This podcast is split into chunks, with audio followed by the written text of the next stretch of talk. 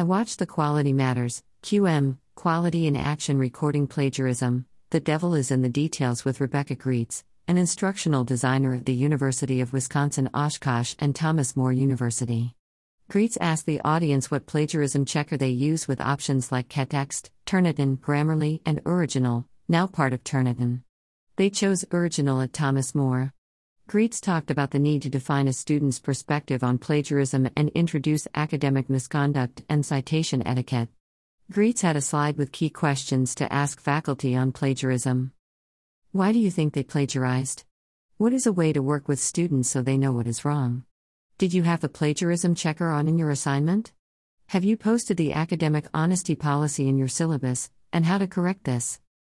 Greets shared an example of plagiarism in an ethical writing course. When they analyzed the text, Greets noticed the plagiarism detector Ouriginal did not detect it because they edited the document with spaces, capitals, and minor edits. Wow. Greets contacted the software company and they did confirm that that was the likely scenario. The students confessed and acknowledged what they did. However, the professor did not report the students. Greets suggested encouraging students to get help from campus resources and sign a contract stating the understanding of plagiarism. Dr. Jerome Stewart in Creative Arts Writing Instruction at Thomas More University created a video about plagiarism while wearing devil horns. It was hilarious and also impactful. David Houston shared that they have students four weeks into the semester to submit their schedule for the final week when assignments are due. The planning is helpful. I can envision putting this into a weekly reflection.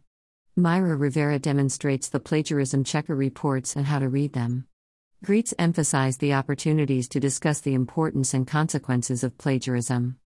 How can we identify and inform students about plagiarism? Photo by Lucas on Pexels.com.